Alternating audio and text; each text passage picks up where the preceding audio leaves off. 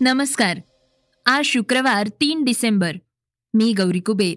ऐकूयात महत्त्वाच्या बातम्या. जगभरात खळबळ माजवणारा ओमिक्रॉन व्हेरियंट हा प्रत्यक्षात धोकादायक नसल्याचं संशोधकांकडून सांगितलं जात आहे त्याचबरोबर भारताच्या आधारची आता आंतरराष्ट्रीय ओळख निर्माण होणार आहे. तसंच नाशिकमध्ये सुरू असलेलं चौऱ्याण्णवावं अखिल भारतीय मराठी साहित्य संमेलन हे अध्यक्षांविनाच पार पडणार आहे.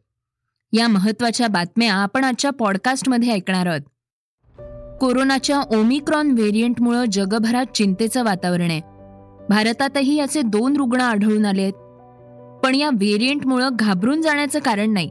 कारण याचा संसर्ग झालेल्या रुग्णांमध्ये अतिसौम्य लक्षणं दिसून येत आहेत.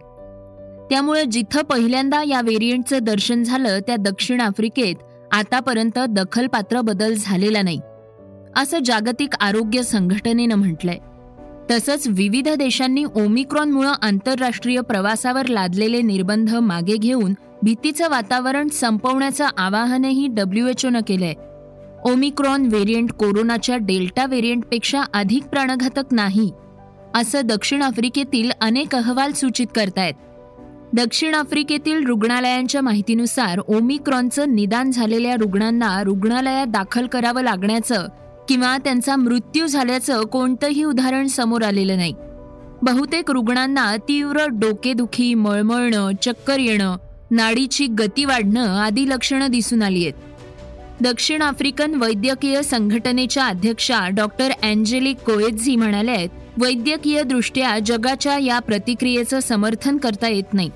ओमिक्रॉनची लागण झालेल्या बहुतेक रुग्णांना सौम्य लक्षणं आहेत. रुग्णांची प्रकृती गंभीर नाही. त्यामुळं घाबरण्याची गरज नाही. ओमिक्रॉन व्हेरियंटला सुरुवातीला बोस्टवाना व्हेरियंट असं संबोधलं जात होतं. परंतु हा व्हेरियंट आफ्रिकेत आढळून येण्यापूर्वीच लंडनमध्ये अस्तित्वात होता असा दावा आफ्रिकी डॉक्टरांनी केलाय.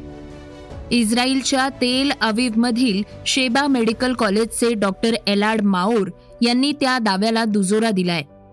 कारण डॉक्टर माओर हे परिसंवादासाठी लंडनला गेले होते तेवीस नोव्हेंबरला घरी आल्यानंतर काही दिवसात त्यांना लक्षणं दिसू लागली. त्यावरून त्यांनी हा दावा केलाय.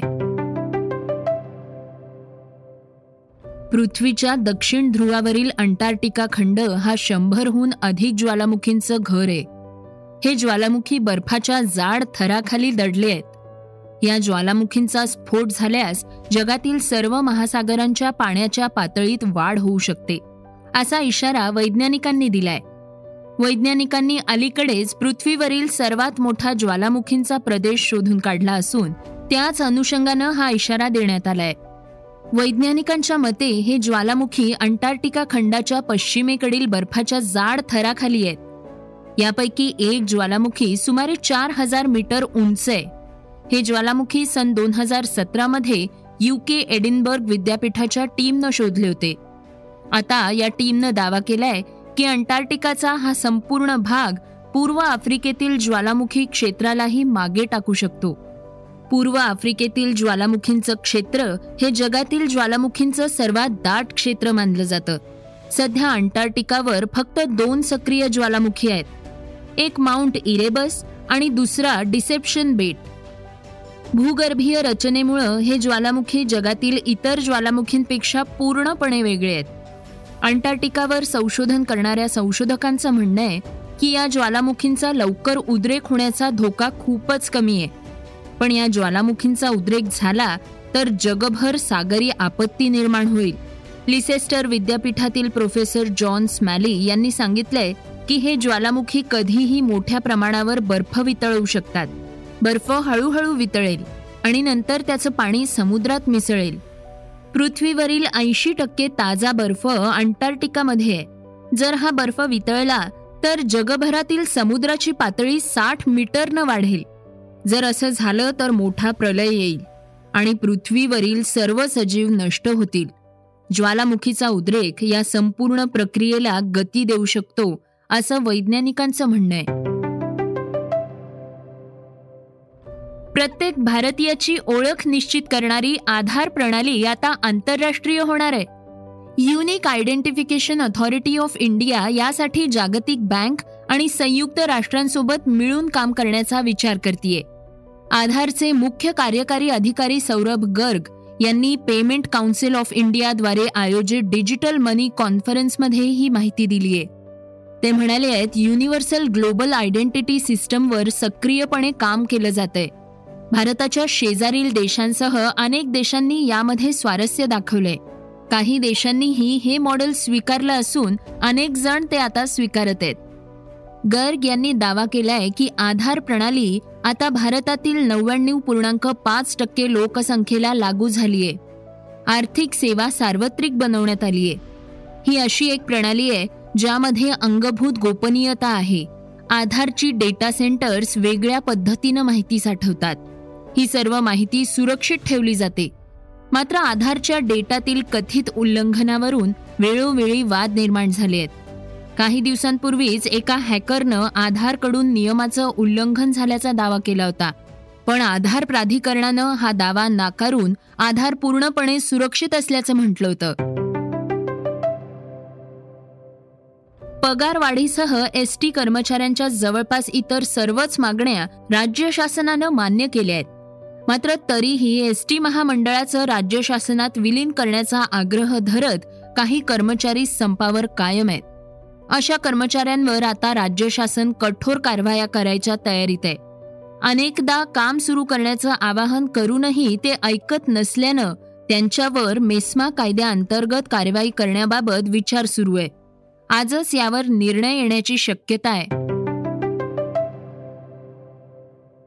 महाराष्ट्रातील अनेक ड्रग्ज केसेसचा तपास नार्कोटिक्स कंट्रोल ब्युरो अर्थात एनसीबीच्या राज्य विभागाकडे आहेत या केसेस आता केंद्राकडे वर्ग करण्यात येणार आहेत.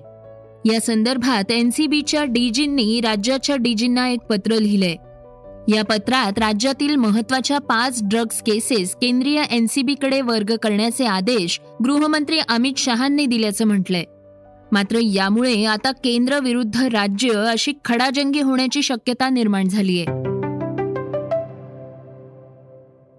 भारतातही ओमिक्रॉन या वेगानं पसरणाऱ्या कोरोना व्हेरियंटचा शिरकाव झालाय.